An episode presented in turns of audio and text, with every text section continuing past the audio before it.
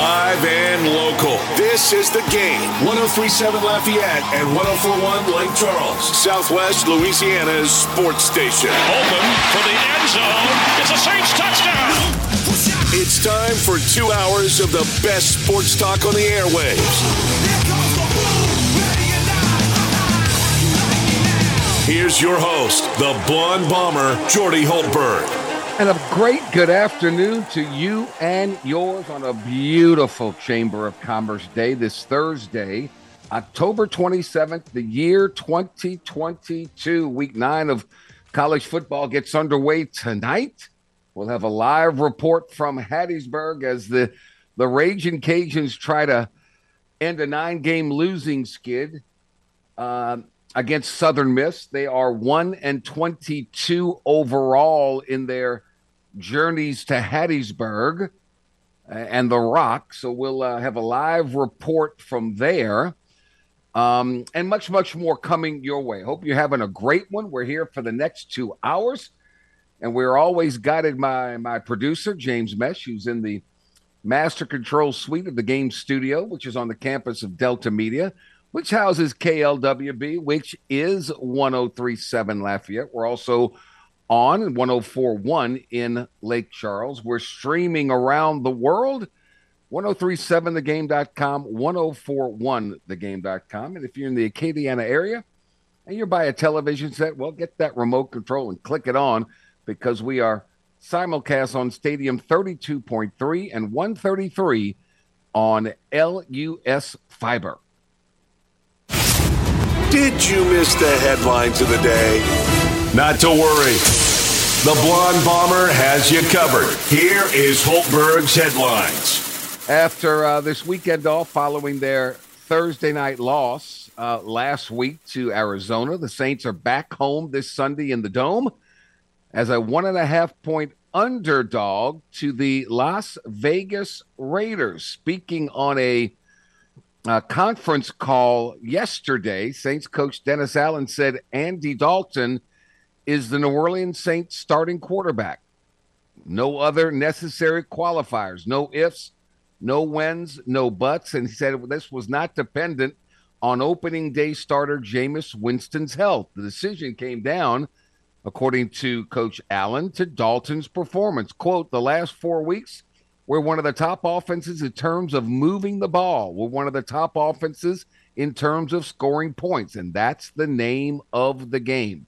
Asked to clarify whether he meant he intended to start in Dalton even after Winston is fully healed, Dennis Allen said, quote, Jameis is back healthy right now. We're going to go with Andy as we sit here right now. If we continue to play well offensively and move the ball offensively, Andy will stay in there.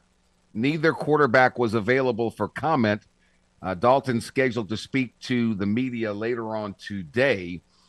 What does that say? Tells me one thing, and we'll talk in hour number 2 to Chris Roseverglue, our Saints insider, tells me one thing. Saints are going quarterback shopping in the next draft. Plain and simple. In the meantime, they got to figure out a way to get back on track. They're still right there in the midst of things, even at 2-5, just one game out of first place. AK-41, Alvin Kamara, talked about getting that swagger back. The years we've been good, it's been like a certain swag and a certain confidence, you know, about the offense. Like, even when we were down, it was never – like, it was never that, like, we were looking at the score. It was like, all right, well, let's go. Let's play football. It wasn't a score thing. It wasn't a, like, what the other team was doing thing. It's like, let's go out, execute, and we're going to like the result.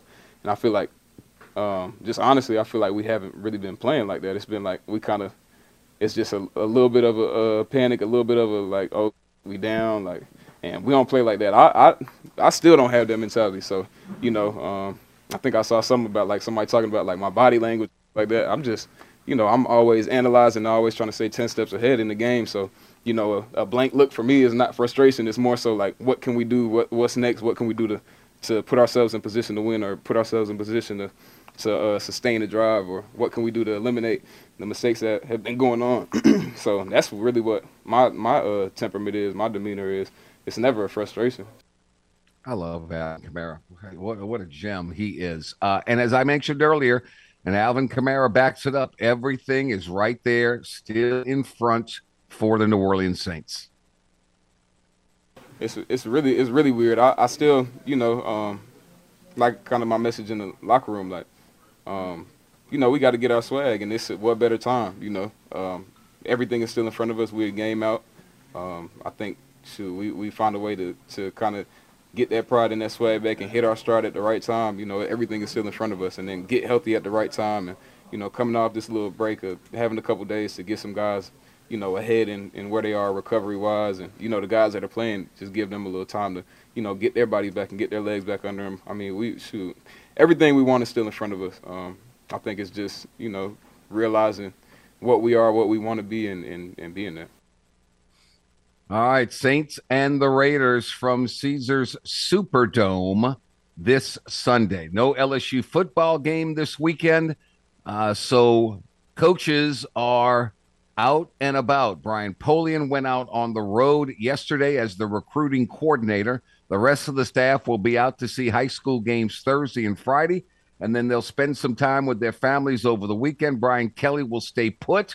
He said, I will do some text messaging and stuff like that. He says, I don't want to go out and, you know, go where I can only see two guys and then somebody else is going to get their feelings hurt. He's very smart along those ways. So that's a good thing. So they're utilizing every opportunity they can to continue this recruiting class that they've got going on. And they'll go out and watch their commits. They'll go out and watch those that haven't committed.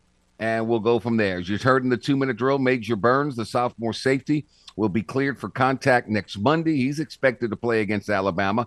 And it sounds like wide receiver returner Jack Besh might be back as well. As far as junior running back John Emery, he's dealing with an Achilles tendon strain, and he is considered day to day. Yeah. So, meanwhile, LSU women's basketball gets on the court tonight, a little exhibition game against Mississippi College. It's just a chance for the players to get on the court with some officials out there and whatever kind of crowd gets in. It's kind of rehearsal. It's free for fans to attend. It's tonight at 7 p.m. They'll host Langston next Thursday in their second exhibition game before beginning the season on Monday, November 7th. Against a school I have never, ever heard of before in my life, Bellarmine, B-E-L-L-A-R-M-I-N-E, Bellarmine. Holy cow. Kim, I love you, but Bellarmine? Seriously? Okay. I know you got a new squad. I know you want to get off to the right start and you want to pile up wins and because the conference is tough. I understand all that. Bellarmine. I don't know about that. We've got some Thursday night football as week 8 begins. What will we see in the Baltimore Ravens at the Tampa Bay Buccaneers? A 7:15 kickoff on Amazon Prime. The Ravens and Lamar Jackson are 1.5-point road favorites over the struggling Tampa Bay Buccaneers, who only scored 3 points against Carolina. Can you see Tom Brady losing 3 straight games? Can you see that? Man, would that be a shocker or what?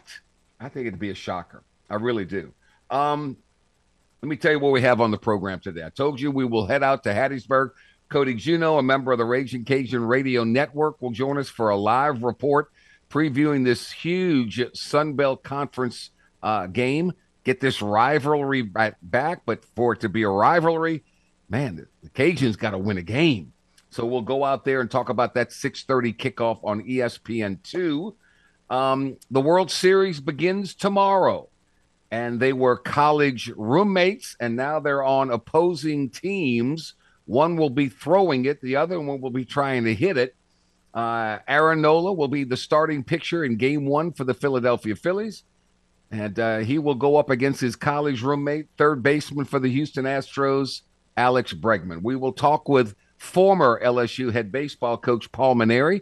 He'll share some stories about the two of them, two outstanding, unbelievable college players, and now stars on their respective teams. It's just been unbelievable, their success rate throughout their careers. And we'll talk to Paul Mainieri, who knows them as well as anyone. I told you Chris Roseverglue will join us in hour number two. We'll talk about the Saints. We'll talk about what is this? Is this an indictment on Jameis Winston? And what's going on? You know, do you lose your starting job to an injury? Well, it looks like Jameis Winston has, and Andy Dalton has seized it. Are we really that prolific? Seems like a lot of times Saints get in the red zone and they come away with field goals and not touchdowns. So we'll talk to Chris about that. And then Frank Schwab from Yahoo Sports joins us each and every Thursday to make his weekly picks from around the NFL. How about Aaron Rodgers and the struggling Green Bay Packers having to go to Buffalo to try and right their ship? Holy cow. And can the 49ers and Coach Shanahan continue their mastery over Sean McVay and the LA Rams? That's just a couple of games we will talk about. We'll have a birthday wish or two, and we'll get on out of here just around 4 o'clock this afternoon. So that's the lineup for today. And we're glad you're with us. Now, the only thing standing in the way of the Houston Astros claiming a second World Series championship are those red hot, nobody expected them to be where they are, Philadelphia Phillies. You can listen to every pitch, clutch hit, and thrilling moment of Game 1 of the World Series this Friday night on News Talk 98.5 FM. Astro launch begins at 6:30. First pitch is set at 7:03, and you can listen to it all live on News Talk 98.5 FM, the talk of Acadiana. We're going to have the talk of Hattiesburg when we return. Cody Juneau will preview tonight's big Sunbelt Conference matchup, the Cajuns and the Golden Eagles. They're both coming in on a 2-game winning streak. Who's going to get to 3? We'll discuss when we return to the Jordy Hultberg Show on this Thursday, October 27th on The Game. 1037 Lafayette, 1041 Lake Charles. Your home for the Tigers and the Astros. Tune in every weekday at 8:15 a.m. and 3:15 p.m. for the LSU Sports Update, presented by Tibbs Trailers here on The Game. 1037 Lafayette and 1041 Lake Charles, Southwest Louisiana's sports station. All right, we're just a few hours away, about 4 hours away from a very important Sunbelt Conference football game as the Ragin' Cajuns riding a very hot quarterback and a 2-game winning streak take on Southern Miss in Hattiesburg, a place that has been none too kind to the Ragin' Cajuns in their annals of college football. Cody Juneau is the Ragin' Cajun football sideline reporter. He is going to be on the sideline this evening in Hattiesburg at The Rock, and he joins us now. Cody, good afternoon, buddy. It's been too long. How have you been? I'm doing good, Jordy. Glad to hop aboard this afternoon. Absolutely. Beautiful day for football, isn't it? Amen. I mean, Chamber of Commerce type weather we've got here. You know, 70 degrees. Should be just a great night for football at the Rock. It'll cost you $100. I got the patent on that, so but I'll waive it in lieu of your fee for coming on the show today. Ben Woolridge, one man's misfortune is another man's fortune. Chandler Fields gets hurt. Ben Woolridge doesn't have to look over his shoulder anymore. Coach Des says, here's the keys. Go take it and run with it. And, man, has he been sensational. You've had a up-close and personal view. What have you seen? No, I mean, I think you hit the nail right there on the head, right? I think not looking over the shoulder has been a big factor to the way that Ben has played. Seems a little bit more relaxed. And, you know, the other thing, too, is everybody around Ben is playing better, especially when, you know, the way things were earlier in the season. And I think that's been a big part of the Cajun success. Has having one quarterback, is that, you think, improved the play calling from Coach Des? He seems a lot more comfortable now. Well, again, I mean, I think, you know, you look at the Cajuns' offensive struggles early on, and could you say that maybe playing two quarterbacks had something to do with it? Sure, but the team as a whole was not playing, you know, exceptionally well, right? And, I mean, the record reflects that. I think, though, what we've seen is, you know, over the last 2 games as well, Dante Fleming has emerged in that wide receiving group, and Ben and Dante obviously have a good rapport that's, you know, evident by the 3 touchdowns that 17 has scored. And so I think that, you know, quarterbacks are maybe more comfortable with some receivers, and those receivers are maybe more comfortable with one quarterback over the other. And again, I think that's part of what's led the Cajuns to play better over the last two games. But the reality is, even at that South Alabama loss, they played their best game of the year then, right? And then it was better at Marshall, and then last week we saw them come close to putting four quarters of football together for the first time really all year. Everybody's talked about the offense and the quarterback, and deservedly so, but I think defensive coordinator Lamar Morgan has come up with stuff. That defensive front has been really good with blitzes and stunts. They've got sacks. They've got tackles for loss. That group seems to me to have really taken strides and improved as well. No, you're absolutely right. Coming into the year, because of depth issues, that was a big question mark, was that defensive front between depth and guys not being eligible to play. You lost the big guy in Talon Humphrey. But the year that Zion Hill-Green is having, just wrecking shop, whether he's inside as a tackle or in pressure situations, they push him outside to the edge. He's able to play both positions.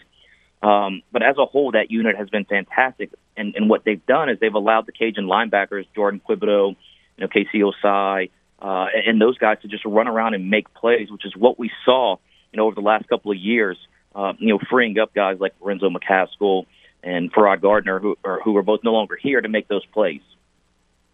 Cody Juneau with us, sideline reporter. It's the Cajuns versus the Golden Eagles. Southern Miss starting a freshman quarterback. I got to believe Lamar Morgan's going to come up with all kind of gimmickry on a guy that's got 7 touchdown throws in 6 games, but it's also thrown 8 interceptions. I got to believe they're going to throw the kitchen sink at this kid. Well, the Cajun defense has played really well all year, right? The one issue they've had is they have allowed the big play to kind of pop up. So if they can eliminate that, again, the pressure up front, and then, the most experienced part of that Cajun defense is its secondary, and they've continued to play well all year. Braylon Tronha is just a ball hawk, right? 12 career interceptions, and the corners have played really well in addition to that. Cody Juneau with us. It's amazing. It's so funny. It's like a backup quarterback comes in and the team just jump starts. You lose your top tailback in Chris Smith, who's missed the last 2 weeks with a hamstring injury, and against Arkansas State, Cajuns run the ball like crazy, 206 yards. Smith is back, right? Coach Des says he's going to play tonight. Man, does that help Ben Woolridge and company? No, I think you're absolutely right. And yeah, Chris expected to return this evening, gives the Cajuns some, maybe explosiveness that they missed in that backfield. But, Jordy, I think you've got to look at the offensive line. They've continued to get better each and every week, and they're playing their best ball right now. I think it's important to note, too, that the 5 guys starting, not a single one of them went through spring drills, right? So earlier in the year, it took them a little bit to get moving, and now they seem to kind of be gelled and working as one unit. That's terrific. I guess that's a key, how the offensive line does, because Southern Miss ranks 21st in the nation in stopping the run, allowing just 112 yards per game. I love the fact that you got a quarterback that can throw it in case you aren't able to run the football. But I got to believe that the Cajuns are going to try and run it and see if Southern Miss can stop them. Well, certainly, right? Because anytime you can run the football, especially when you have to run the football, you put yourself in a better position to win the game. But I do expect the Cajuns to kind of come out maybe a little bit similar to the way the game plan developed against Marshall. Again, another really stout front against the run. Cajuns came out, threw it a little bit, and while the numbers weren't there, they were able to, in key spots, pick up big runs, big yardage to keep the clock moving and ultimately win that contest a couple Wednesdays ago. Dude, if this is going to be a rivalry, Cajuns got to get a win in Hattiesburg. They're 1-22 all time in that little village right there at the stadium they call The Rock. Man, they're overdue, aren't they? Yeah, I don't believe that the Cajuns have won in my lifetime in Hattiesburg. So certainly hope that that fortune changes this evening. But to your point about the rivalry, this is going to be good for Louisiana, good for Southern Miss, and good for the Sun Belt Conference. Kind of wish this game was on a Saturday, but you get the opportunity on ESPN2 this evening, and I'm really excited, about the environment that is expected tonight in Hattiesburg. I know some Ragin' Cajun fans that are going to make the trip, and they're going to be there. So I think they'll be well represented, and I think they'll have a about 20, 25,000 people in the stands, which is a good sign, I believe. But, Cody, when push comes to shove, you analyze these teams. You see the Cajuns up close and personal. Let's talk about your keys for the Cajuns to get win 3 in a row. Yeah, so what you've seen the Cajuns do over the last 2 weeks, really, you know, starting offensively, is, Jordy, they've made the simple plays, right? They've stayed, for the most part, out of third and long. They stayed on schedule, making the easy catch, right, then making the spectacular catch later on down the road. And so for me, it's just about execution, something that, you know, again, there was a lot of 10 on 11 early in the year, and over the last couple of weeks we've seen 11 on 11. You know, and then defensively, right, it's don't give up the big play, right? Don't allow the freshman quarterback to kind of get hot, contain things, and, you know, as you kind of talked about earlier, start heating them up, right, with those pressure packages. And make him really uncomfortable and see if you can turn them into a one-dimensional football team. Yeah, win that turnover battle. They are very susceptible. They played a lot of close games. They had a signature win. You know, if you can beat Tulane, that's a signature win because the Green Wave is really good. So I expect a really, really competitive game. It wouldn't surprise me if this came down to the team that had the ball last. I think it's going to be one of those kind of games. I really do. No, and keep in mind, too, right, they lost the opener to Liberty. Liberty's only got one loss, right? That was a 4-overtime game. So, you know, I fully expect a knock-them-down, drag-them-out fistfight tonight in Hattiesburg. You know, you got a spot in heaven. You got to work with Walker and Broussard. So, I mean, golly, you know, you're doing your penance here on earth. So your ticket's made down the road, big guy. Always great to be on the call with those two for sure. All right. Safe travels back to Lafayette. Should be a heck of a ball game. Thank you so much for your time. Have a great time and have a great call. You got it. Appreciate you. You got it, man. That's my buddy Cody Juneau with the Cajuns and the Golden Eagles. It's I really firmly believe that this is going to be a game that the Cajuns defense is going to have to dictate. I think it's I think Southern Miss's defense is pretty darn good. I think the Cajuns' defense is better. I think their ability to pressure the quarterback and to confuse a freshman quarterback will come in very, very handy. Can Garrar flip the field in the return game like he's done seemingly every game this year? That's critical. And can Ben Woolridge stay hot? Can he stay hot? And if he stays hot, Cajuns are coming back. That bus ride is going to be a very nice, happy bus ride.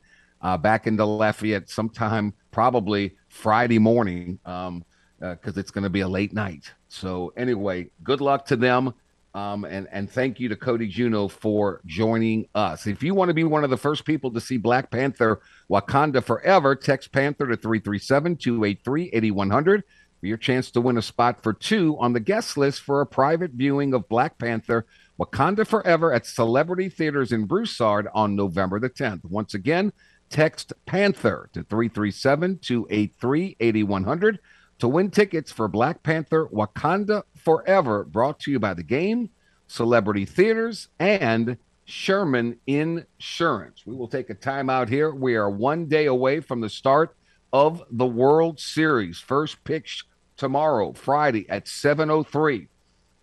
Throwing the first pitch out for the Philadelphia Phillies will be former LSU Tiger Aaron Nola. He'll be going up against his colleague's roommate, Alex Bregman, when Bregman steps in with his Marucci bat in hand. We will talk to their college coach and share some stories with Paul Mainieri when we return to the Jordy Hultberg Show here on The Game. 1037 Lafayette, 1041 Lake Charles, your home for those Houston Astros in Southwest Louisiana. Every day is a Chamber of Commerce kind of day when you're listening to the Jordy Hultberg Show. This is The Game. 1037 Lafayette and 1041 Lake Charles. Your home for the LSU Tigers and Houston Astros in Southwest Louisiana. Welcome back. We know the World Series begins tomorrow in Houston as the Astros and the Philadelphia Phillies will square off. Game 1 starter for the Phillies, a former LSU Tiger by the name of Aaron Nola. He'll be pitching against the Astros and certainly batting fourth, as the Astros' third baseman will be another former Tiger, Alex Bregman. Not only are they elite players, but they were college teammates and they are friends, and they get to add this ultimate opportunity to their resumes that are just outstanding. Someone who knows them as well as anybody possibly could is the coach that got them, that convinced them to come to LSU and to show off their talents in the SEC, and that's my good friend Paul Mainieri. Paul, good afternoon, sir. How have you been? I'm doing well, Jordy. How are you? It's been a while. I'm great. You got any extra tickets? Because I'd love to go. You know, it's ironic that this game, the first game of the World Series, is in Houston, and Aaron Nola is pitching, because I was over there the last week of the regular season when Aaron pitched against the Astros. You may remember. Yeah, the Phillies needed one win to qualify for the playoffs. Yeah, Aaron got the ball, and he went 6 2/3 perfect innings to start the game. And I'm sitting there with my wife, and I'm saying, is this really happening? Is Aaron Nola going to pitch a perfect game to send the Phillies to the playoffs, and in the meantime do it against Alex Bregman and the Astros? Wow. He ended up giving up a couple of singles, and the manager hooked him, but they went on to win the game 3-0 and clinched their spot. But I was just there a couple of weeks ago watching Aaron pitch against the Astros. He was outstanding, and now here we go on the highest stage. Tell me about both kids. When you first saw Aaron Nola play, what was your first impression of seeing him at Catholic High in Baton Rouge? Oh, I just looked at him and I said, I really want this pitcher for our team. He threw nothing but strikes. Yeah. He had a good moving fastball, and he had a terrific changeup. His curveball was a work in progress at that time, I thought. But I thought, this kid's going to come in immediately and help the LSU Tigers, because he throws the best pitch in baseball, and that's called a strike. Yeah. And he does it with regularity. He's probably got the best command of any pitcher in the major leagues, and he had that command way back when he was in high school. Yeah. And sure enough, he came to LSU and just had an amazing career. I think he went 30 wins and 6 losses in his career with a low ERA in the low 2s. He was the SEC Pitcher of the Year for 2 consecutive years, which has never been done, had never been done before, and hasn't been done since. So just a terrific kid. He was great when he was with us, and he's got nothing but better, because that curveball has now maybe become his best pitch. Yeah, it's amazing. I'll never forget you. You very rarely rave about players because you don't want to put pressure on them to have to live up to your belief in them. And I kind of keep it close to the vest except for one player, and that was Alex Bregman. And you told me before his freshman year, you said, Jordy, this kid's going to be a superstar. And look what happens. What was your impressions when you saw him? Jordy, I think you have me wrong. I know I always sung the praises of my players. I didn't care if it put pressure on them or not. They could handle it, because when I saw a special player like Bregman, like Aaron Nola, like Alex Lang, and DJ LeMahieu and Kevin Gausman, you know, I told the world how great they were going to be, because you come to LSU, you better be able to handle pressure. And, you know, these kids I knew had special talents.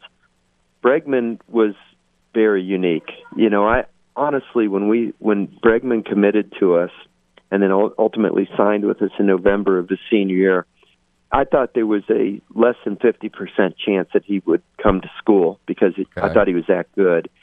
And he ended up breaking his finger the day of his first game of the senior year in high school, and it kept him out the entire year. Had he played his senior year, he probably would have been drafted in the first round and not come to school. Now, he told me, if I get drafted in the first round, Coach, I'm going to sign professionally. But if I don't go in the first round, I'm coming to LSU. So the first round, that was the first year that the Major League Baseball draft was on television, and they only televised the first round and then the supplemental picks after the first round. Now they do the first 2 rounds, but that year was the first year, and they only did the first round. So I'm, of course, watching the draft with great interest, and, you know, the Bregman is not drafted. And he ends up, going through the whole 30 teams plus the sandwich picks, and he's not drafted. Well, I had heard that before, about guys saying, if I go in the first round, I'm going to sign, but otherwise I'm coming to school. But then money talks in the second, third, fourth, fifth rounds, and they end up signing anyway. Well, Bregman calls me the next morning, early in the morning. I think it was about 8 a.m., and I said, well, Alex, I saw it was his name on caller ID, and I said, well, Alex, I'm really sorry that you didn't go in the first round. I know you really wanted to. I really don't know what else to say. He goes, oh, don't worry about it, Coach. I just want you to know I'm coming to school. And I said, well, Alex, I'm sure that somebody will draft you in the second or third round and give you a pretty good signing bonus. He said, Coach, I told you if I don't go in the first round, I'm coming to school. I'm coming to school. I've already had teams call me and offer me $1 million in the second round, but I told them, forget about it. I'm going to LSU. So I was stunned. Well, you know what he told me? Let me tell you what he told me. About 2 months after he got here, he walked into my office one day, and he had this big grin on his face. And I said to him, well, what are you smiling about? He says, Coach, I just want you to know how happy I am being here at LSU. And if I'd have known then what I know now, I wouldn't have signed for $17 million. I am so happy being at LSU. And that kid, from the day he walked on this campus, had unparalleled enthusiasm and energy and worked so hard, but he didn't even look at it as work. He just loved it. And it was contagious. It affected our entire team. And in his 3 years at LSU, we won 156 games, which is an average of 52 a year. Wow! But unfortunately, we didn't bring the big trophy home from Omaha. Yeah. And that always has been a void in my life and his life. And it's a shame because, the first year we went with him in 13 when Aaron was pitching for us, we lost to UCLA in the first game of the tournament. Right. When Alex made an error in the eighth inning to allow the go-ahead run, the winning run to score, and we lost 2-1. And that, even though it was a tremendously difficult time for him and our team, I think that he grew from that and became more determined to be the greatest player that he could possibly be. Yeah. And he's gone on, he went on to have a great career at LSU, and he's had a great career in the major leagues. No question. Paul Mainieri, kind enough to join us. Two diametrically opposite personalities, right? I mean, Nola, the quiet, very quiet. Bregman, the bombastic, outgoing. How did they become roommates, and how did that work out? Oh, that's so funny. The whole thing is so intertwined because Aaron's older brother, Austin, was our shortstop in 2012 as a senior. Right. And then he graduated, of course, and went into professional baseball. He's now the starting catcher for the San Diego Padres. But he was our shortstop at LSU. So the number one priority for me when we started in the fall of 2012 getting ready for the 13th season was to find a shortstop to replace Austin Nola. And, of course, Bregman won the job. So he replaced Aaron's brother as our shortstop. And then his sophomore year and Aaron's junior year, they became roommates. And they get along wonderfully. They're great friends. But they are about as opposite as you can be. Like you said, Alex is very outgoing, very boisterous, the life of the party. He's the leader of the team, in a vocal way, hustle way, et cetera. And then you got Aaron, who's just a good old country boy that just moves as slow as the water flows, and never shows emotion. You never know if he's pitching great or getting hit hard because he just doesn't show his emotions at all out there on the field. But both of them have the one commonality that they're both terrific young men. I mean, wonderful people and great ball players, of course. And their work ethic, second to none, right? Well, Bregman sets the standard for work ethic. I mean, this guy, you hear this saying, he'd rather play baseball than anything else in life. And that absolutely is true with Alex Bregman. I can vouch for that. As a pitcher, Aaron Nola, you can only throw so many balls a day. Your arm needs rest. But Aaron worked extremely hard. I think he got that work ethic from his father, A.J. Nola, and his older brother, Austin. But, yeah, Aaron was an extremely hard worker as well.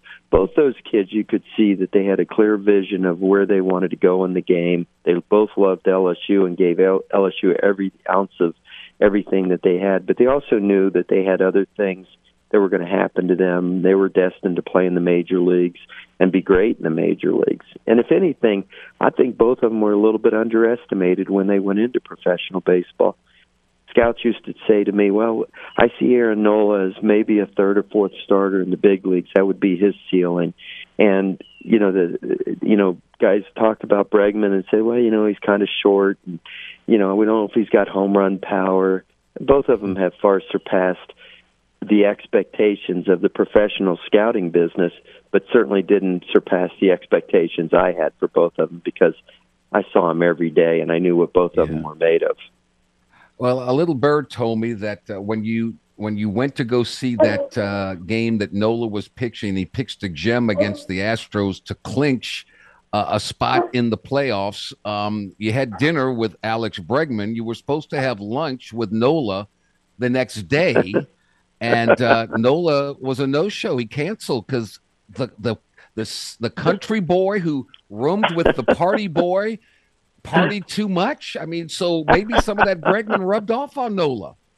Well, it was so funny because, first of all, I said to Karen, my wife, I said, you want to go over to watch a Major League Baseball game? I thought for sure she'd say no. She's seen enough baseball games in her life.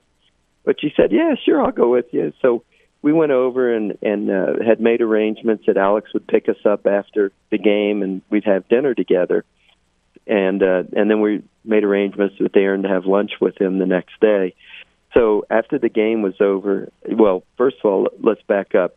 Aaron faced Alex twice and got him to ground out the first time. The second time he popped up the third.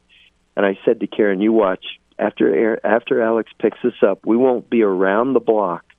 And Alex is going to say, man, I should have killed that curveball that Nola threw me. I should have hit it into the stands. And sure enough, we weren't around the block, and Alex says, man, I can't believe I missed that curveball that Nola threw to me. I should have hit that into the Crawford boxes.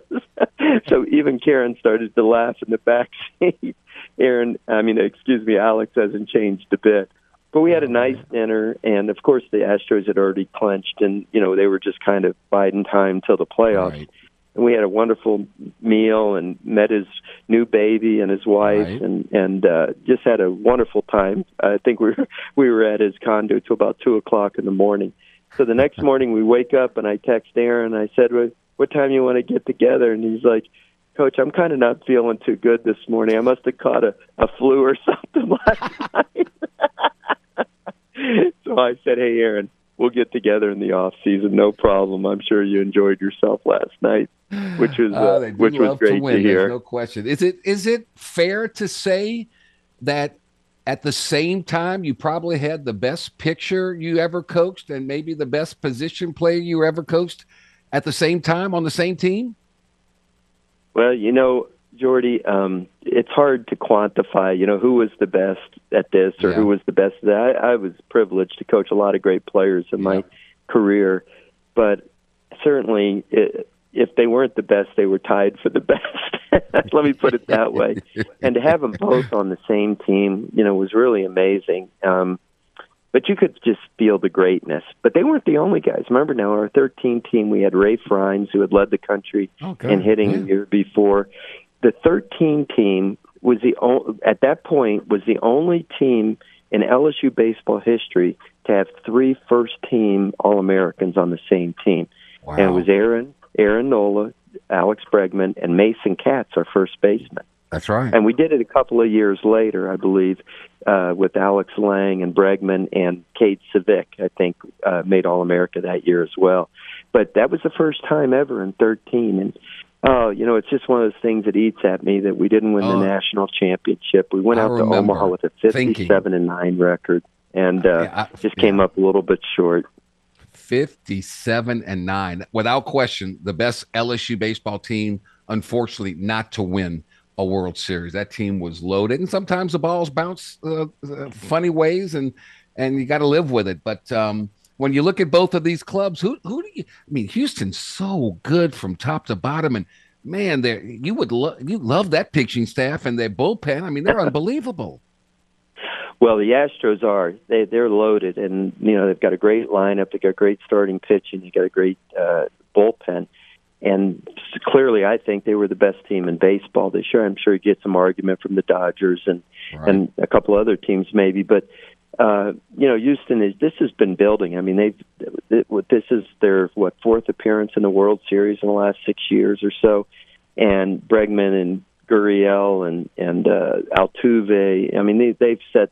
You know, they've been the core of that team. Mm-hmm. But the Phillies, man, they got the mojo going. You know, they're kind of like Ole Miss was this year, the last team into the college tournament, and they ended up winning the national championship. You know, sometimes those teams are teams of destiny, and you know, one of the kids that has been great for the Phillies has been their rookie shortstop, Bryson Stott. And I had Bryson Stott when the summer I managed the USA Collegiate National Team. Okay. Bryson was our shortstop. He's from UNLV. And I love that kid. He's great, and he's really improved his shortstop play. And, you know, he's playing like he did for us in the summer of 2018.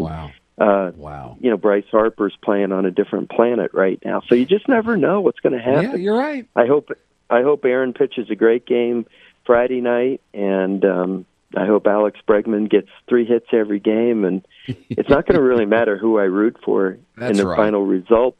So I'm not going to even tell you who I'm rooting for. I understand. That's more. I'm going to root for the boys that I wasn't even going to ask you that, because that would not be a fair question for you. So I let it go. All I'm going to say is Nola owes you a really, really good lunch. I mean, a really good lunch, and he needs to pick up the tab. And I know exactly where you want where you want him to take you in Baton Rouge. So make it happen.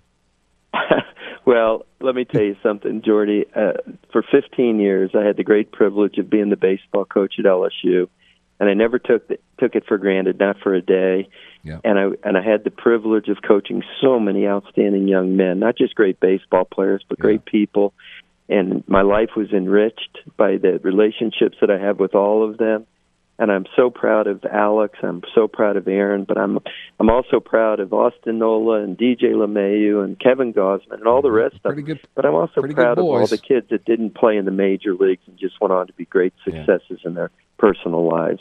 Well, they were fortunate to have you as their mentor and coach. And I'm fortunate enough to call you a friend. And I thank you for your time. And enjoy the World Series, my friend. No matter who wins, you win either way. Yeah, you're right about that, Jordy. And it's good to be with you. I miss you. Miss you too, buddy. Miss you on a regular basis. Miss you, man. We'll catch up soon. Thank you. Okay, Jordy. Okay, man. You take care. Paul Mainieri, kind enough to share some stories. Two of the best. Don't forget that Lamar Jackson and the Baltimore Ravens travel to South Florida to take on the Tampa Bay Buccaneers tonight on Thursday Night Football. You can listen to all the action live here on The Game, 103.7 Lafayette, 104.1 Lake Charles. Pregame starts at 7, kickoff set for 7:20. That's Ravens at Bucks here on Southwest Louisiana's sports station. Back to wrap up hour number 1 after this timeout. Download the free The Game mobile app for Android and Apple devices. No matter where you are in the country, you can listen to The Game. 103.7 Lafayette and 104.1 Lake Charles, Southwest Louisiana's sports station. The Carencro Cultural District is hosting Crow Fest, downtown Carencro Fall Festival, this Saturday from 6 to 8 p.m. Families are invited to enjoy a safe trick-or-treating along St. Peter Street. It'll be closed to vehicular traffic during the event. There'll be games, a haunted house, a petting zoo, a costume contest for kids, and a pumpkin carving contest. That is the Crow Fest, downtown Carencro Fall Festival, this Saturday from 6 to 8 p.m. That was fun talking to my buddy Paul Mainieri. That was good. Boy, he had some players, man. 57-9, and got beat by UCLA, and that was all she wrote in their quest for a World Series championship. That's the best baseball team to not win a national championship at LSU. They won a bunch of them. That was the best one to not win one. We'll be heavy NFL football in hour number 2. Chris Rose for the Glue will join us. We'll talk about the New Orleans Saints. I don't care if Jameis Winston's healthy or not. Andy Dalton's our quarterback, says Dennis Allen. And the Schwab will make his Week 8 NFL picks. All coming your way. Hour number 2, the Jordy Hultberg Show on the Game. 103.7 Lafayette, 104.1 Lake Charles. Your home for the Tigers and Astros in Southwest Louisiana. Live and local. This is The Game. 103.7 Lafayette and 104.1 Lake Charles. Southwest Louisiana's sports station. Open for the end zone. It's a Saints touchdown. It's time for 2 hours of the best sports talk on the airwaves. Here's your host, the Blonde Bomber, Jordy Hultberg. It's hour number 2 of 2, and away we go. If you missed hour number 1, we talked about the Ragin' Cajuns and their big game coming up in a little over 3 hours in Hattiesburg against Southern Miss with Cody Juneau, the Cajun sideline radio reporter. And with the World Series starting tomorrow in Houston, Aaron Nola on the bump for the Phillies, the former Tiger, facing his former college roommate, third baseman Alex Bregman. We shared some really fun stories with their college baseball coach, Paul Mainieri. This hour, we'll talk New Orleans Saints football. We'll get Week 8 NFL picks from the Schwab. But in the meantime, we get started real quick. They've got the worst record in the West Division of the NBA. The Los Angeles Lakers lost again. They are 0-4. 0-4. They got issues. The Pels are at 3-1. They get ready to start a West Coast trip. They'll take on the Phoenix Suns tomorrow. The Suns, with Chris Paul, Devin Booker, et al., are also at 3-1. So NBA in its infancy. I believe that the New Orleans Saints needed a little break away from everything. So I thought the Thursday night game, albeit a loss, was difficult, but I thought playing on Thursday would end up being beneficial to them. Let's talk about the Saints with our good buddy Chris Rosevoglu, who joins us this afternoon. Hey, Chris, how you doing, buddy? I'm doing great, Jordy. How's everything? Good. Halloween's on Monday, so what's your favorite Halloween candy, by the way? You know, I'm pretty basic when it comes to candy. I'm a big Kit Kat guy, so that's probably been my go-to, throughout the years. Kit Kat, can't go wrong with that. All right. Dennis Allen said, yes, Jameis Winston is healthy, but we're sticking with Andy Dalton. Did that surprise you, and why do you think he is sticking with Andy Dalton? You know, the decision, I would say it would have surprised me if there weren't, so many things kind of pointed that direction over the last couple of weeks. I remember right before the Cardinals game, Ian Rappaport comes out and says, hey, if Andy Dalton keeps it up, he gives them a calming presence. They might start him past Week 7. And I was like, okay, you're starting to hear these rumblings and from people who, know a lot more than I do. And as soon as you start to hear that, you're like, okay, let me start searching into this. As for why they went with him, I'd say what the Saints want to do right now is really be a team that runs the football, kind of just takes what the defense gives you in the passing game, and stay on schedule. And if we take out, I know it's hard to do because last game against the Cardinals didn't go very well.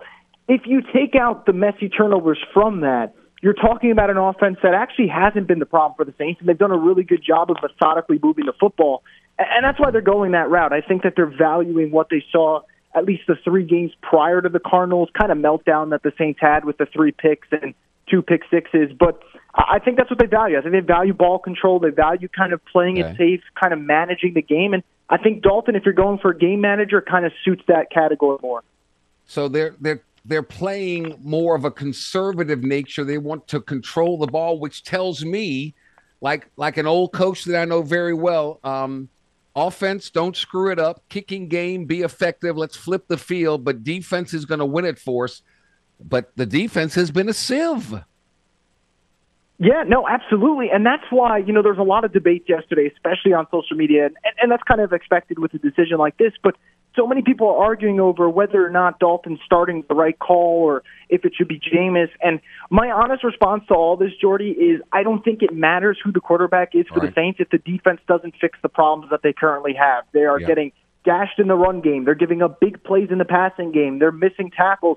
And on top of all that, they're not forcing any turnovers. I think you can almost be a defense that is either bend but don't break or gives up a lot of yardage, but they're opportunistic. The Saints are neither. They have one pick through 7 games this year. They had 18 picks all of last season. So you're seeing that lack of turnovers being forced on top of the fact that they are no longer a dominant run defense. The pass rush is not hitting home nearly often enough. And then also, like we talked about, I mean, they seem to be the get-right game for a lot of teams right now. You know, you see the Bengals, they beat the Saints, and then all of a sudden they play the Falcons, and Joe Burrow throws for nearly 500 yards. So it's just a really bad mix right now. Build your confidence by playing the New Orleans Saints. It tells me one thing, Chris, and I don't have a crystal ball, but if your starter, you know, the old cliche, you know, a starter doesn't lose his job because of an injury. Well, obviously, Jameis Winston has. And Dennis Allen said, as long as we keep moving the ball, Andy will be there. It tells me one thing only. Saints are going quarterback shopping after this season. That's the only impression I get. Absolutely. And I kind of felt that way regardless of, you know, if they made a quarterback change or not. Like, if they gave the ball back to Jameis Winston and they said he's the starter for this weekend, I would still feel the same way, because I always go back to what they did earlier this year. And, you know, we talked about it throughout, you know, the early stage of the offseason. The Saints were one of the more aggressive teams in the Deshaun Watson sweepstakes. So when they go all in there, miss out, then go back and get Jameis and Andy Dalton, those kind of seem like contingency plans more than anything. And you're not really committed. You're not committed to Andy Dalton next year. And even though Jameis does have another year, it's a contract that, look, the Saints aren't committing a ton of money to. They're going to be QB shopping yet again. The question is, with what assets? They don't have the first-round pick. That could hurt a little bit, but maybe they recoup something in a Sean Payton trade. And then financially, they don't have a lot of cap space. That's never really stopped them before, though. But that's right. I do agree. I think this is a team that will be in the QB market next offseason. If you look at the numbers, Dalton's look, they both lost a lot of games. They're 1-3 with Dalton as a starter and 1-2 with Winston as a starter, whatever. But with Dalton, the last 4 games, they're averaging 31 points a game. That should win you games in the NFL. 417 yards a game, 6 yards per offensive play as compared to 17 points per game with Winston starting, less than, you know, about 370 yards per game. So the numbers certainly behoove Dalton, but it's when they get in the red zone, that's when things come to a screeching halt. Yeah, absolutely. And again, you know, off the Dalton thing, to your point, it's tough because people will see the win-loss and say, hey, look, this is not ideal. And I get that. Like, no one wants the record that the Saints currently have right now with Andy Dalton, which is 1-3 when he's starting. But to your point, they're moving the ball well, and there's other factors as to why they're losing these games. But the red zone thing for me, it's more so the personnel decisions, too. I mean, there were so many times in the Cardinals game where Alvin Kamara's on the sidelines while they're in the red zone, or Taysom Hill's on the sidelines while in the red zone. And I'm like, you got to get your best players out there when it's a money time situation. And I think for the Saints, this weekend hopefully will tell me a lot. We've seen a lot of Alvin Kamara speaking up, and he's saying the right things, and he's really kind of putting that C on his chest to you know, he's kind of validating that part. But you got to let Alvin Kamara get the ball in the red zone. There was times where they were throwing it to Mark Ingram in the flats, and I'm thinking, if a running back's going to catch the ball in the flats, it's got to be Alvin Kamara, because you're talking about a player who can make you miss in a phone booth. So I think for him, that's an importance. Get him the ball. The fact that he doesn't have a touchdown this year is just baffling to me. The Saints have done a good job of getting into the red zone. Once they get there, it seems like you're settling for 3. And that really is a shame, because we talked about it before. The defense, on the other hand, has given up almost a touchdown at will, it feels like, this season. So they definitely need to get that flipped if they're going to win this weekend. As I've said ad nauseum, 2-5 overall, but just one game out of first place in the NFC South, where it doesn't seem like anybody wants to win this thing. The big key for the Saints, will they be getting some of their injured players back? I know it's only Thursday. We won't know till later in the week, but are there some rumblings that some of these players are going to be back? Well, they'll be getting at least 2 players back, at least it seems like, that will make a difference, Paulson Adebo and Andres Pete, but it's not what Saints fans are expecting, right? Saints fans were hoping after the little 10-day reset, as they like to call it, from the Thursday night game, Michael Thomas would be back, and Marshawn Lattimore would be back, and Jarvis Landry would be back. Well, as of this point, none of them have practiced at any point this week. I don't expect Michael Thomas to play. Marshawn Lattimore, I don't expect him to play either. Although the fact that he wasn't placed on IR, I think it's a little bit of a good thing. The Michael Thomas situation is kind of just a question mark right now. I really have no idea as to when we'll see him back on the field, even though he was at the practice facility on Wednesday. But the Saints are still going to be without 3 key playmakers. I would say the wide receiver concerns, I know it sounds crazy, they're no longer as dire to me because I think Chris Olave has really cemented his status as an immediate impact player as a rookie. Mm-hmm. But not having Lattimore against the Raiders passing game that will be predicated on Devontae Adams getting the ball a lot, that part concerns me a lot.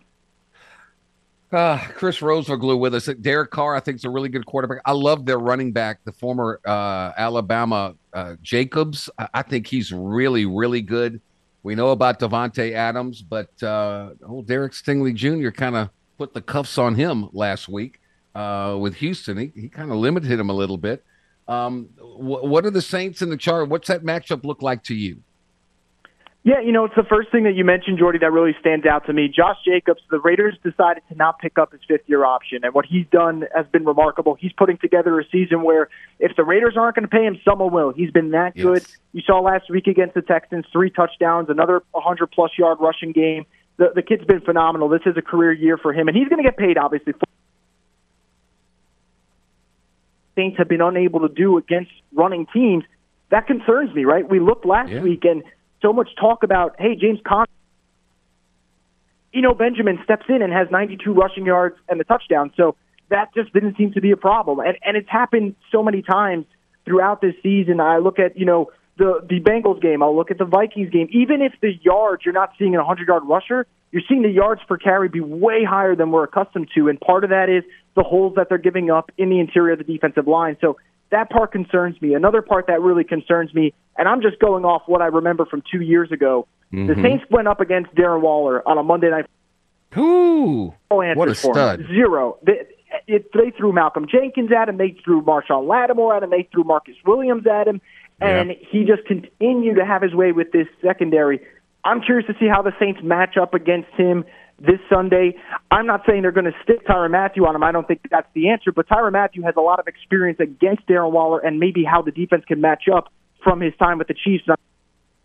A blueprint that they can follow there. That's another player I'm looking at. As for the offensive side, you know, it sounds crazy. I expect the Saints to do what they've been doing the last couple of weeks. Get into the red zone, get a good amount of yardage, run the football well. The question is, are you going to be able to match up with the Raiders offense that is starting to find their groove? And I think this is a team that could potentially get it going in the second half. So this could be another game,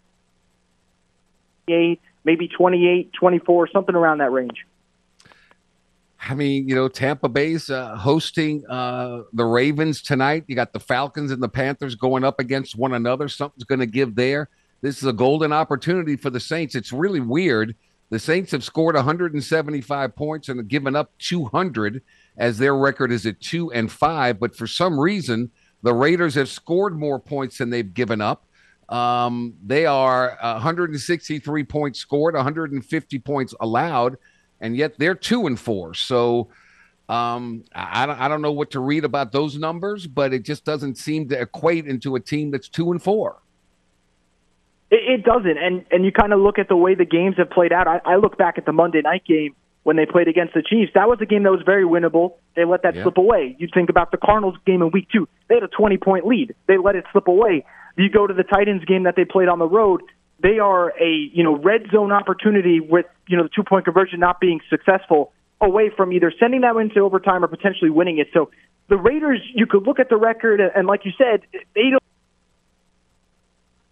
don't think they are. I know sometimes we say you are what your record is, but I don't know if that's the case for the Raiders. I think this is a team that, like the Saints, have been kind of rough in the key situational spots, and they paid the price for it.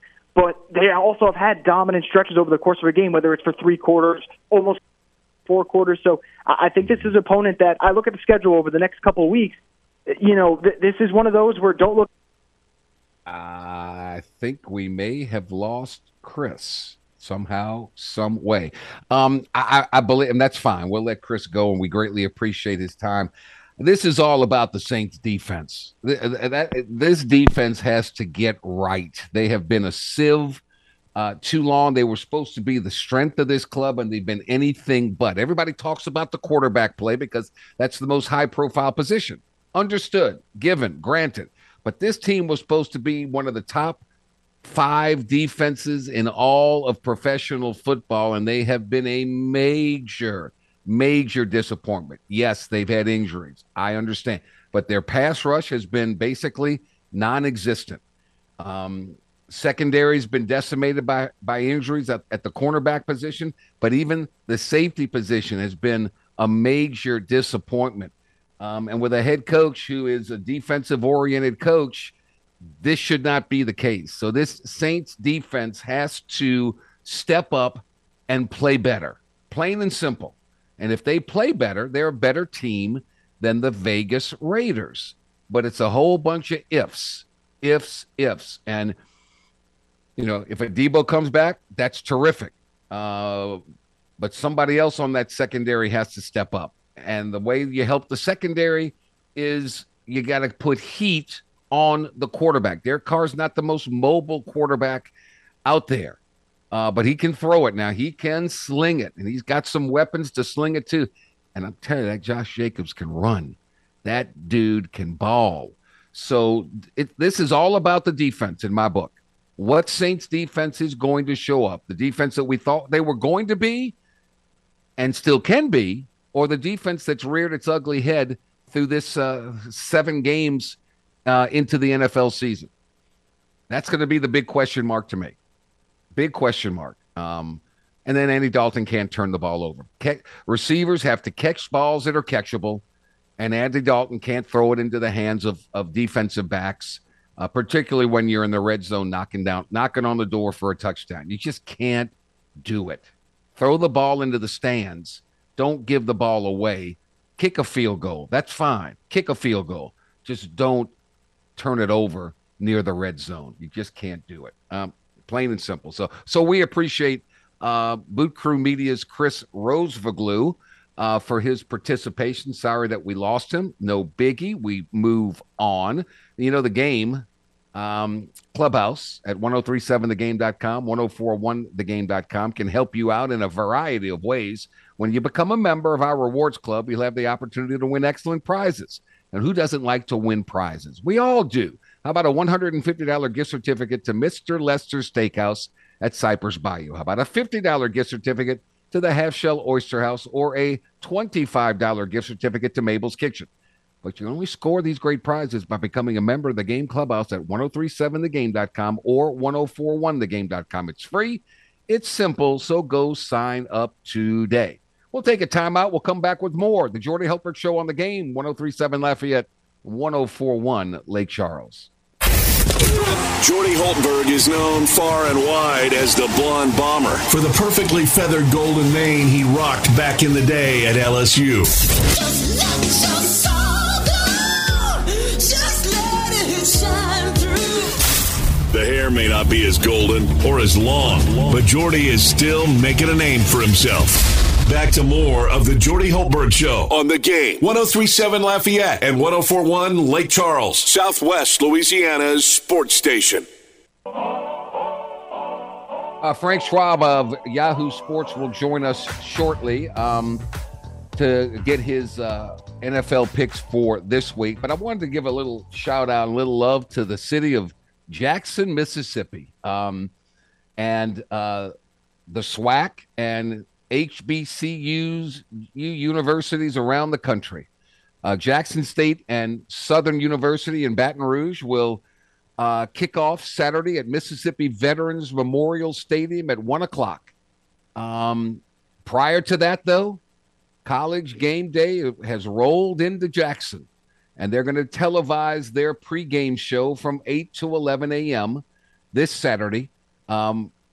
As Jackson State hosts Southern. It's the first HBCU to host College Game Day on campus. And there's one reason and one reason alone. Yep, these are two good teams in the SWAC. Jackson State 7-0. Southern's been on a roll of late. This is a great, great rivalry. Jackson State's average attendance is 38,000 per game. They had 51,000 for their homecoming game last weekend against Campbell University. Southern travels. They're going to have a sold-out stadium of over 60,000 people. How about that? And it's for one reason and one reason only. Prime time. Prime time. Deion Sanders. What a job he's done. You got to give him credit. His enthusiasm, his demeanor, his positivity, is contagious, man. It is. He was such a great player. Many will say the greatest defensive back in the history of the NFL. Others will say maybe the best return specialist ever. And that's terrific. That's terrific. And this is a case.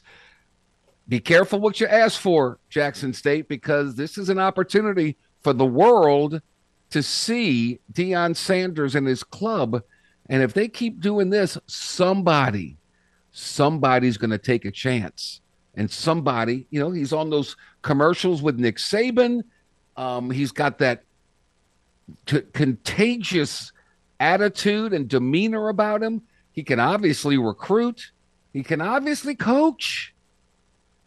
Does he want to get on a bigger stage? How would he not? I mean, there's nothing wrong with having a strong ego. Nothing wrong with that. And an ability to say, I told you I could do this. Somebody's going to give him an opportunity. So we'll see. So shout out for the city of Jacksonville.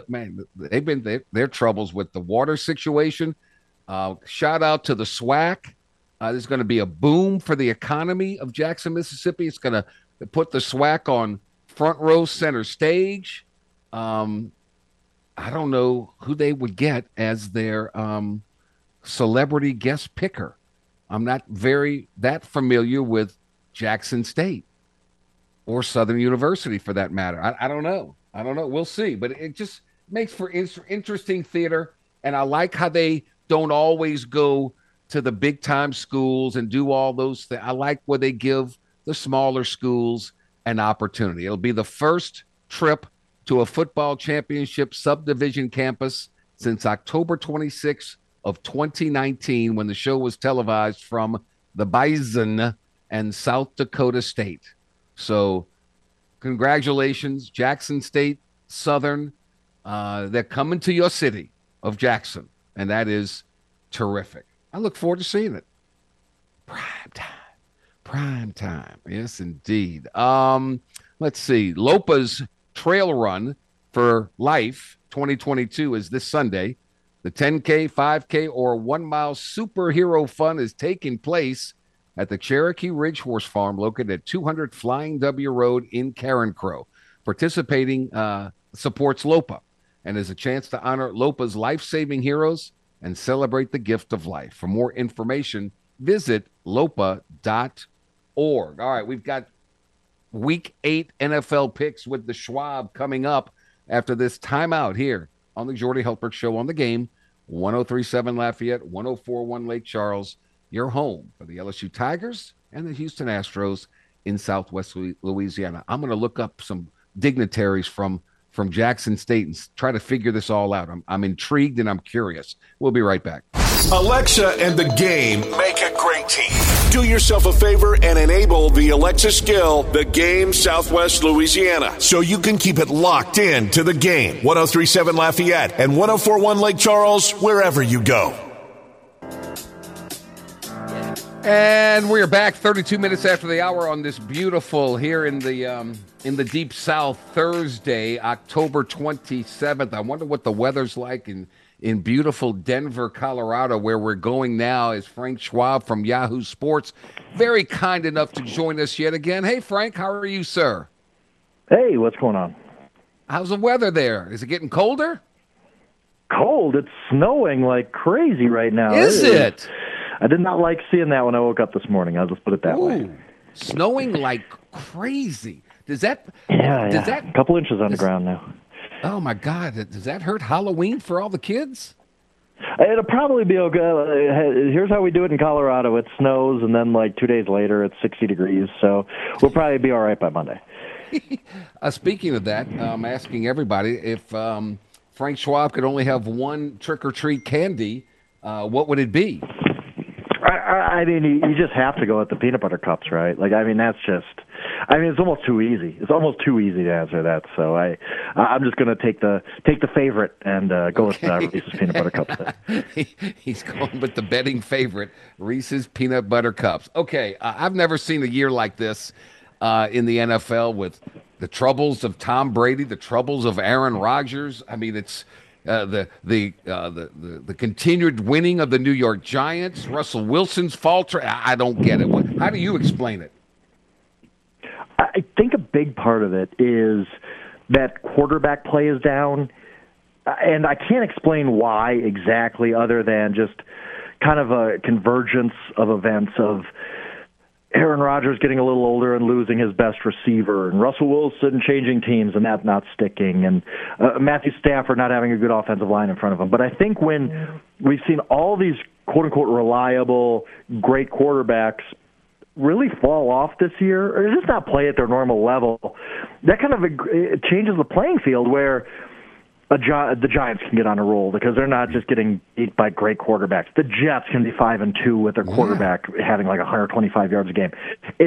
I think it's just kind of made everybody bunched up because in these close games, these great quarterbacks we've seen through the years have not come through, and some of these teams who were relying on young quarterbacks are not getting the play they expected from Trevor Lawrence or Justin Fields, although he's coming off a good game. So I just think that the quarterback play being down kind of across the league other than a handful of guys has really bunched up everybody, and it's kind of made it even more unpredictable than usual. It really is. It's almost to the point, Frank, I really believe if you don't have a quarterback that has some mobility that can take a play and go, I better take off and run and can move the chain. If you don't have that, I don't know if you can win anymore in that league. It's really hard. It's a weapon that you have. Even probably the closest guy to that is Patrick Mahomes, but even he can make things happen when he has to. He's one of those guys who is not, you're not designing runs for him, but right. Yeah, 3rd and 3, everything breaks down. He can get it for you. So yeah, you might be right. Like that, certainly in the new wave. And I mean, it's the old school pocket passer, Matt Ryan, for one example. That's not going to be the guy anymore. It's going to be really, you have to be almost an impeccable pocket passer if you can't run the ball because otherwise, you're just not adding enough value to the offense. Too many great athletes on that defensive line and linebackers and all that get after the quarterback. If you can't move, I mean, that's like a sitting target, which takes me to tonight's Thursday night game. You got that quarterback that we're talking about with Baltimore against that other type of quarterback at Tampa Bay. The Ravens are a 1.5 favorite going into Florida tonight. So Buccaneers are floundering. They lost 2 straight. I just can't see Brady losing 3 in a row, but I've been surprised all year. Yeah, right. I mean, if the Buccaneers can lose to the Steelers and Panthers in back-to-back weeks, they can lose anybody. So yep.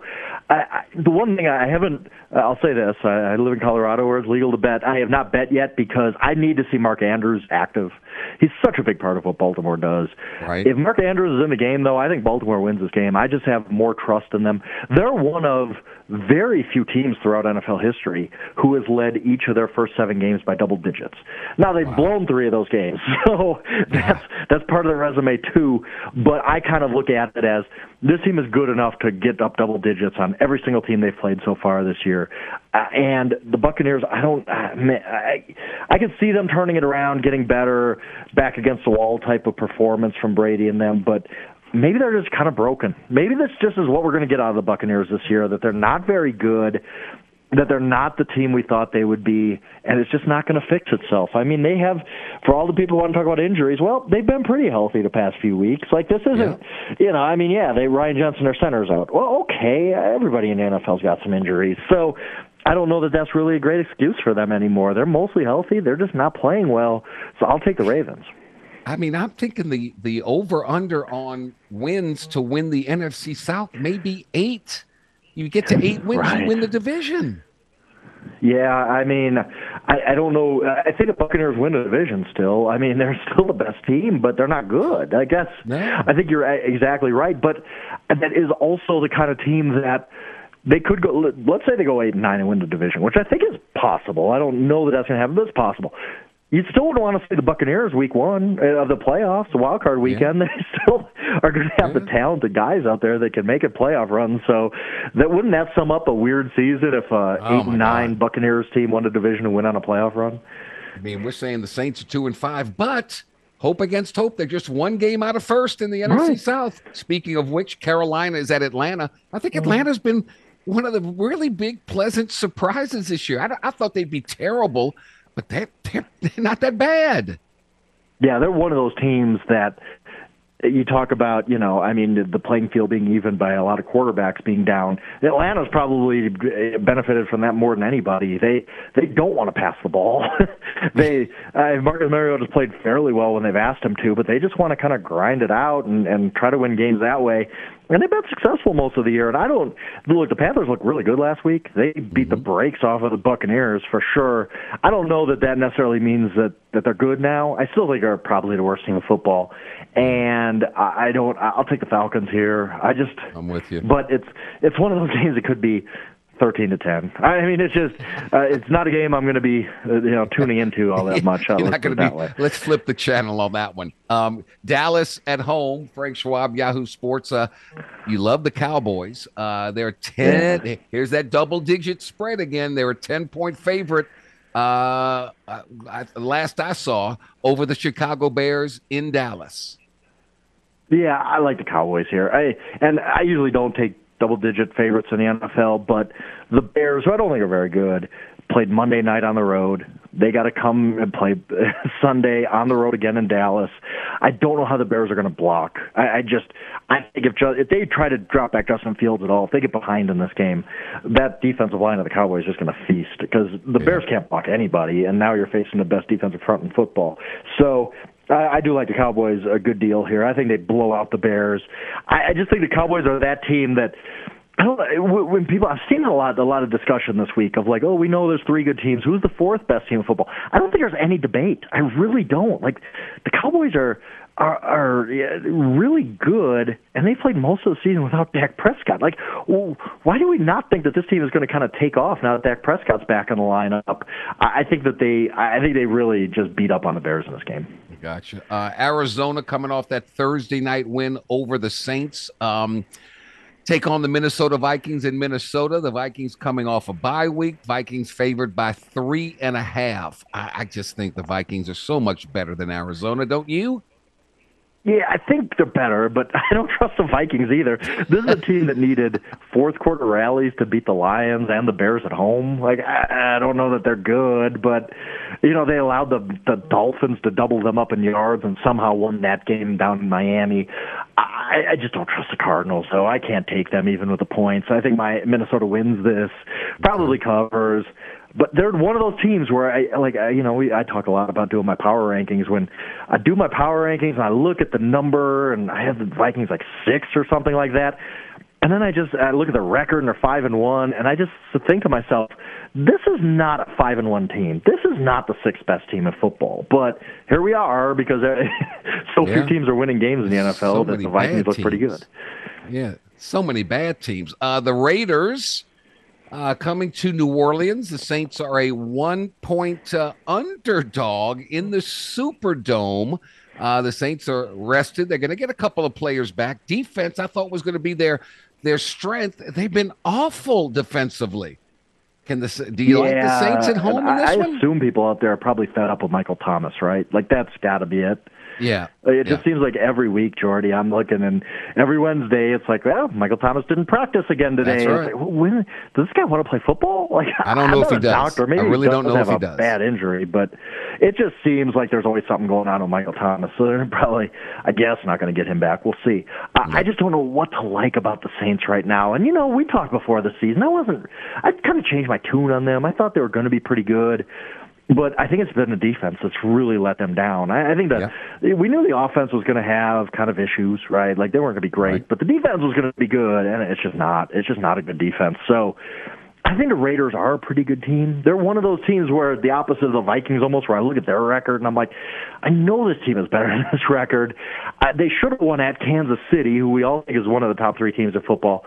I like the Raiders in this spot. Maybe I'll be wrong. Maybe the Superdome magic can come through for the Saints, and we've seen weird things happen all season anyway, but I just don't trust anything I don't trust their offense, and I don't trust the Saints' defense either. Like, if I'm going to pick the Saints in this game, I'd have to have a reason, and I really don't have one. The Raiders have a better quarterback. They got equally good, if not a little bit better, running back, and they certainly have the best wide receiver on the field if they can get him the ball. So Yeah, I hate to say it, but I like the Raiders unless there's some kind of dome magic. This is all about the Saints defense. If they can get back to what they're supposed to be, the Saints will win it. If they keep playing like they are, they can't beat the Raiders. I'm kidding. I just don't think they can. What's going on in New England? Your boy Belichick. Oh, he's, for the first time in his life, it seems like he doesn't have a star quarterback, and they're struggling. Who's their quarterback going to be? And they're going up against the New York Jets, a team they used to dominate and own, and still on the road. The Patriots are 2.5-point favorites. Go figure. I'm telling you, we've seen this happen. We've talked about this over and over as we've talked through the years. This comes up. When the world counts out Bill Belichick, you could just mark him down for a win. I mean, this is just setting up so perfectly for us to be sitting here on Sunday night saying, wow, yeah, we should have seen that coming. The Patriots blow out the Jets because they don't have Breece Hall anymore. They're great rookie running back. They're going to have to ask their quarterback to do a lot more. Zach Wilson, he has done nothing this season, really, against a Belichick defense. Yeah, I get that the Patriots really don't know who their quarterback is either, but I think the Patriots, as crazy as it sounds, and it's not really anything against the Jets. I don't really hate the Jets or anything, but I think the Patriots easily win this. It's one of my favorite plays of the entire year so far, just because it's just every single time Belichick has his back to the wall, and everybody's saying that, oh, he's really screwed it up now. Look at how he's botched the quarterback situation, and they're 3-4, and they're not very good. That's when they go on a winning streak and start winning games, and I just assume that the same thing's going to happen on Sunday, where they just, take it out on the Jets, basically, after they had a really, really bad game on Monday night. Frank Schwab, who picks the easy money on the Halloween candy, picking against everybody by saying the Patriots going to win and go on a roll. Pittsburgh at Philadelphia. This is the biggest spread of the week. Eagles are 11-point favorites in this one. I'd take Philadelphia and run with it. What would you do? I don't know. By the way, it's not the biggest spread of the week because Aaron Rodgers might. That's right. Yeah, we'll get to that game, I'm sure. Yeah. I just kind of assume that the Steelers will find a way to keep it close, but I'll tell you what, man, this Eagles team is impressive, and they just added Robert Quinn in a trade, didn't give up too much to get him, a guy who had 18.5 sacks last year. The Eagles are really, really good, and it wouldn't surprise me at all if they win by 21 or something like that, but usually a double-digit underdog, I'll take the underdog. Okay, Frank Schwab. So let's talk about that game with the Packers at Buffalo. The Packers, one of those. Before we get to that one, a very important NFC West game, the 49ers versus the Rams. Shanahan has owned McVay. They got the running back coming from Carolina. Has a week under his belt now. What do you think of this one with the 49ers, a 1.5-point favorite on the road to L.A.?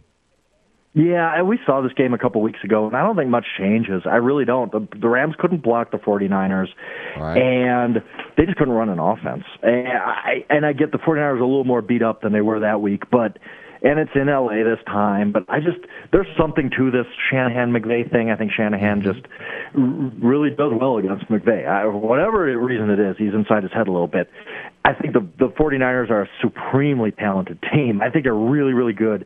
But they're just 3-4. Like, at some point, this has got to turn for them a little bit if they're going to make something in their season. I do think it turns in this game. I think they win just because I think the Rams' issues are just not fixed yet. They can't block. And I don't think they're going to be able to block the 49ers in this game, who I think Christian McCaffrey, from starting on Sunday through the rest of the year, is going to be an amazing player for the 49ers. I agree. I think he's going to be ready. Like, what could you do? Last week he lands on Friday and he plays on Sunday, and you give him a package of like 10 plays. This week he's a smart guy. He'll be ready to roll that offense, and I think he's going to be just a superstar from here on out for them. That, to me, you're right. I think that's the perfect fit in the perfect system with the perfect coach. I think that's terrific. The Giants, been a surprise team in the NFL. But they have to go to another surprise team who's still leading their division, the Seattle Seahawks. And the Seahawks are 3-point home favorites on this one. Offensive line banged up for the Giants. Giants don't seem to be able to stop the run, even though they keep winning. Who do you like in this one? you know what? I'm just going to keep taking the Giants. They keep winning. I don't know how exactly, but they keep doing it. And this is nothing really against Seattle. I think if you get rid of what we thought about Seattle before the season and just watch their games, you're like, this is a pretty good football team. I don't like the whole Geno Smith story is pretty crazy, honestly. But he's playing really good football. Pete Carroll knew something about Russell Wilson the rest of us might not have. This is just, I mean, Seattle, that trade is, as far as it's set back to the Broncos, it is pushed forward the Seahawks. They got a lot of picks coming up from that trade. Amazing. And to be out of that contract and everything with Russ. So nothing against the Seahawks. I like the Seahawks. I think the Seahawks are a pretty good football team, but I mean, if you're going to keep giving me the Giants as an underdog, I guess I just got to keep taking them until they start not covering spreads. There you go. All right, Green Bay at Buffalo. The Bills are 11.5-point favorites. Ooh. I remember Aaron Rodgers saying, this is the perfect scenario for us. Everybody thinks we're going to lose. I think he's saying that to his front office going, we're going to get our brains beat out, and you better go get us some help. What do you think? Yeah, the whole Aaron Rodgers blaming everybody else show is a little tiring. But it really is. A lot of these sports books put out spreads, for the whole entire season, every game. And back in August or whenever they did that, the Packers were a 4-point underdog at the Bills. The Bills have been what we expected, Super Bowl contenders, all that kind of stuff. They're really good. Are the Packers that much worse than we figured that this line should move by 7.5 points? I don't think so. I think the Packers are not very good right now, but 11.5 with Aaron Rodgers. Look, this might be the first and last time we ever see Aaron Rodgers getting double digits, and I got to take it. I got to just say he'll find a way to make enough plays for them to cover the spread. It's funny. Like I think people have heard by now. The first time Aaron Rodgers is double-digit underdog in his career. The highest spread in any of his games before this was 8.5 in the 2014 season opener at Seattle, that great Seahawks team, and 11.5. I mean, I just have to blindly take the Packers and just assume that this Packers team isn't that bad where they should be, getting 11.5 points against anybody, even a really, really good Bills team. So you're saying the Bills win, but the Packers cover? Yes. Some 28-21 type of deal. Okay. The Packers aren't a terrible football team. They're not good right now, don't get me wrong, but it's not like we're talking about the Houston Texans here. And if you're going to give me a quality double-digit underdog with a great all-time quarterback, you just have to do that. I think the spread is just kind of mind-blowing how high it is. Gotcha. Last one, real quick, 30 seconds. Cincinnati, 3.5-point road favorites at Cleveland. It seems like to me Burrow and company are starting to get hot, and I like Cincy. I do too. Yeah, I mean, I do think you're right. I think the Bengals are starting to get together. Their line is starting to gel a little bit, and that's big. And moreover than that, the Browns are just bad. The Browns are a bad football team, Jordy, both sides of the field. So, yeah, I'm going to go Cincinnati here and probably take it before it reaches 4 or anything like that. All right, enjoy your Reese's Peanut Butter Cups. Enjoy Week 8 of the NFL. You are the best. Thank you so much, as always. Legendary Mr. Frank Schwab. Thank you. Absolutely. Appreciate it. All right, buddy, you're the best. The Schwab from Yahoo Sports. We'll take a final timeout. We'll come back and say goodbye for this Thursday edition of the Jordy Hultberg Show here on The Game, 103.7 Lafayette, 104.1 Lake Charles, your home for the Tigers and the Astros in Southwest Louisiana. He's been a star on the hardwood and in the broadcast chair. So what's the secret to the Blonde Bomber's success? Easy. Taking time to work on his tan. You look marvelous. Back to more of the tanned and talented Jordy Hultberg on The Game. 103.7 Lafayette and 104.1 Lake Charles, Southwest Louisiana's sports station. Right, welcome back. If today, October 27th, is your birthday, all of us wish all of you the very best birthday ever. You share your day with, what's happened to him? Lonzo Ball is 26 years old today. All right, special thanks to our guest, Cody Juneau. By the way, the Ragin' Cajuns win tonight. I don't think it's a high-scoring game, but I think the Cajuns' offense is better, much better than Southern Miss. I think the Cajuns' defense pressures that freshman quarterback, and I think the Cajuns win it by 10. Well, low-scoring kind of a game, 24-14, something like that. Paul Mainieri sharing his thoughts on the World Series and his two former players, Aaron Nola on the bump for Philly, Alex Bregman batting cleanup, playing third base for the Astros, shared some interesting stories. If you missed it, Go to 1037.com, 1041.com, thegame.com, and you can pull those up on demand and listen to that again. Chris Rose for Glue with the Saints against the Raiders coming up this Sunday, and Frank Schwab with all of his Week 8 NFL picks. He really loves New England. New England as an underdog to win against the New York Jets. He loves that bet.